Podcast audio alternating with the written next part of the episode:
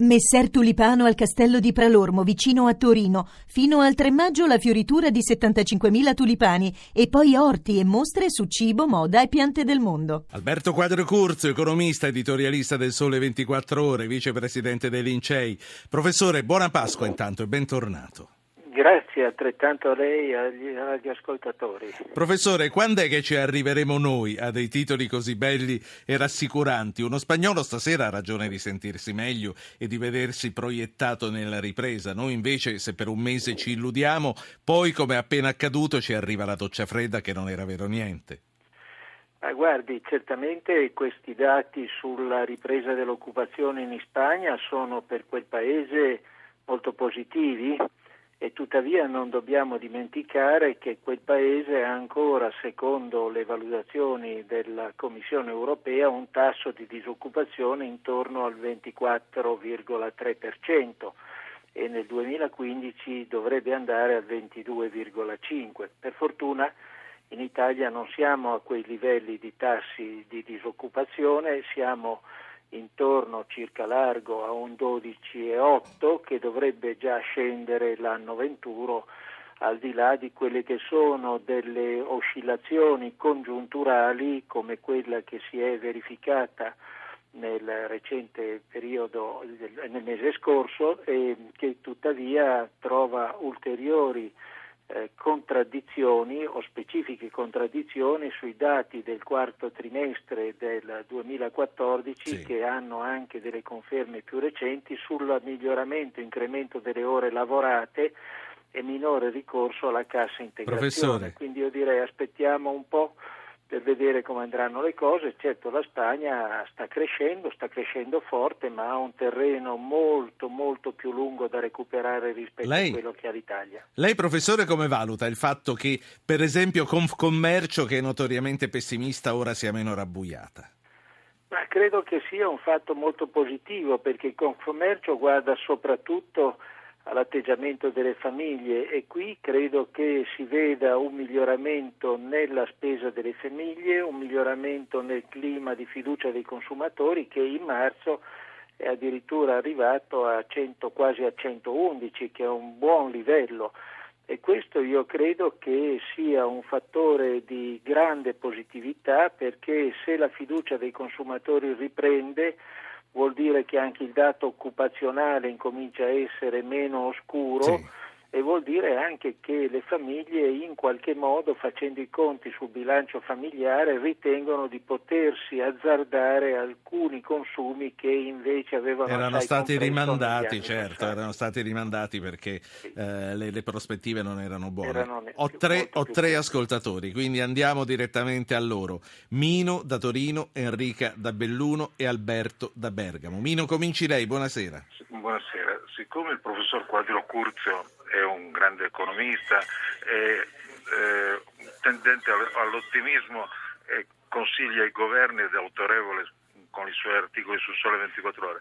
Però negli ultimi tre anni, con questa valutazione ottimistica all'inizio d'anno, sia sul governo Monti che sul governo Letta che sul governo Renzi, il risultato è che noi non abbiamo mai visto la luce in fondo al tunnel, nello stesso tempo con un DEF ottimistico, compreso l'ultimo di Renzi sbagliato di un 1% visto alla fine dell'anno, avendo un DEF più alto, una previsione di crescita più alta, abbiamo di fatto negli ultimi tre anni aumentato la spesa pubblica di 25 miliardi.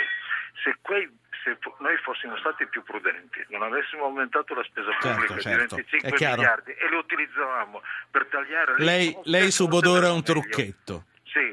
Grazie, sì, sì. grazie. Prima che Quadrio le risponda voglio sentire gli altri due perché non abbiamo tantissimo tempo. Enrica da Belluno, buonasera. Buonasera, non ho la TV e non trovo giusto pagare per un elettrodomestico che non ho, dato che esiste un modo tecnologico per far pagare solo chi la usa, come per esempio per le Pai TV. Sì. Detto questo, la saluto. Grazie Enrica. Eh, si è inserita, si è inserita per dire questa cosa che le stava a cuore. Alberto Bergamo, buonasera. Comunque cambieranno le cose anche per il canone, almeno questo ha detto Renzi. Buonasera Alberto.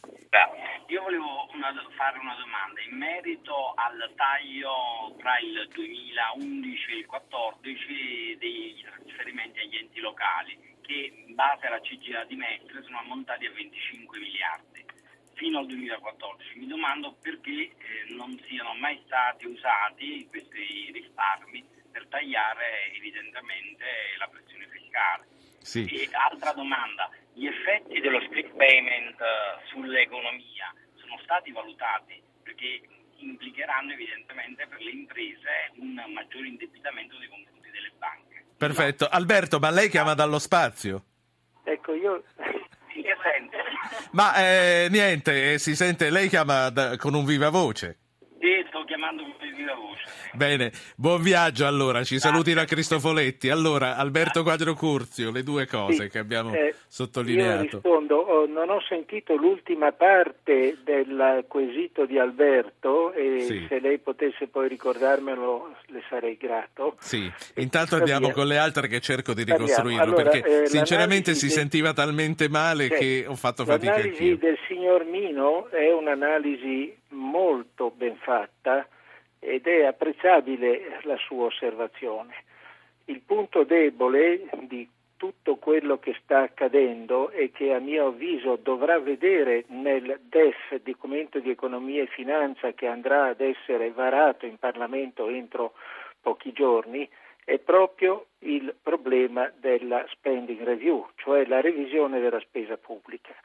Questo è, credo, uno dei punti cruciali su cui questo governo si dovrà misurare con la realtà che è quella di una necessaria riduzione del gravame fiscale sulle imprese e sui contribuenti leali. Il Sì, gravame fiscale totale italiano effettivo su chi paga le tasse supera ampiamente il 53%, anche se tenendo conto di chi le tasse non le paga o le evade parzialmente, scendiamo intorno al 43%. Quindi la sua osservazione è assolutamente impeccabile e io credo che dovremo essere molto vigili, molto attenti sul documento di economia e finanza che sarà varato nei prossimi giorni per valutare se questa spending Ecco. review sarà fatta.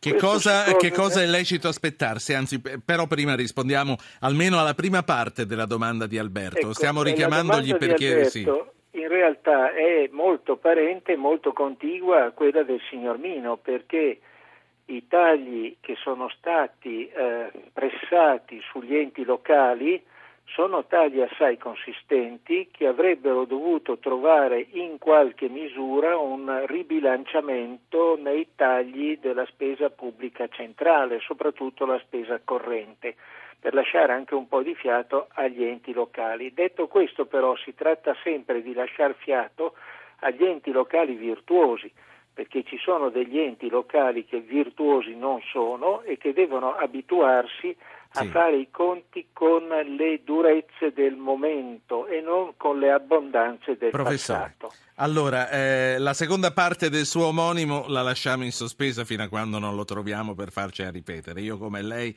ho sentito malissimo e sinceramente ed egoisticamente speravo che lei lo sentisse meglio di me. A questo punto si, si accontenterà, spero, il signor Alberto della prima parte. Senta, per salutarla, le vorrei eh, chiedere eh, intanto che cosa è lecito aspettarsi da questo DEF che da domani arriverà in Consiglio dei Ministri e poi se lei sia ottimista sul fatto che potremo scongiurare le famigerate clausole di garanzia, quelle che se i conti vanno peggio di quanto ci siamo impegnati a fare faranno scattare l'IVA. Diciamo, io penso che il documento di economia e finanza andrà ad allinearsi a quelle che sono le previsioni prevalenti sulla crescita del prodotto interno lordo che dovrebbe andare tra uno 0,6 e uno 0,7 e questo sarebbe il primo segno positivo dopo tanti anni di calo del PIL.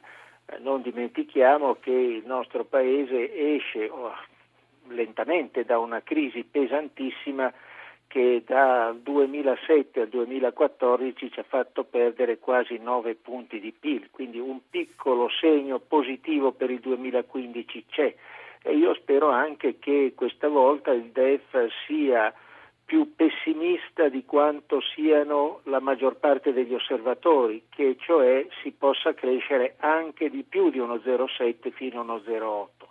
La seconda notazione che io prevedo circa il DEF, e questa è una notazione che ovviamente preme molto alla Commissione europea, è il deficit su PIL e credo che un 2,6 potrebbe essere conseguito e se così fosse penso, spero che si possa anche andare un po' oltre per fare un minimo di manovra espansiva ma pur sempre ritagliando adeguatamente e sì. rendendo più efficiente la spesa Professore. pubblica.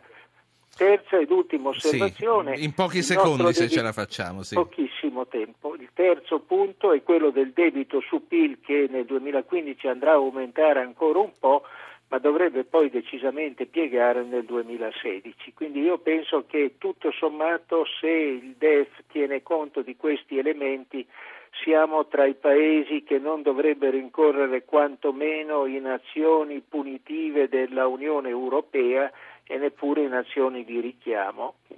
Sì. Grazie, eh, grazie e a presto risentirla. Alberto Quadro Curzo, economista, editore del Sole, editorialista del Sole 24 Ore.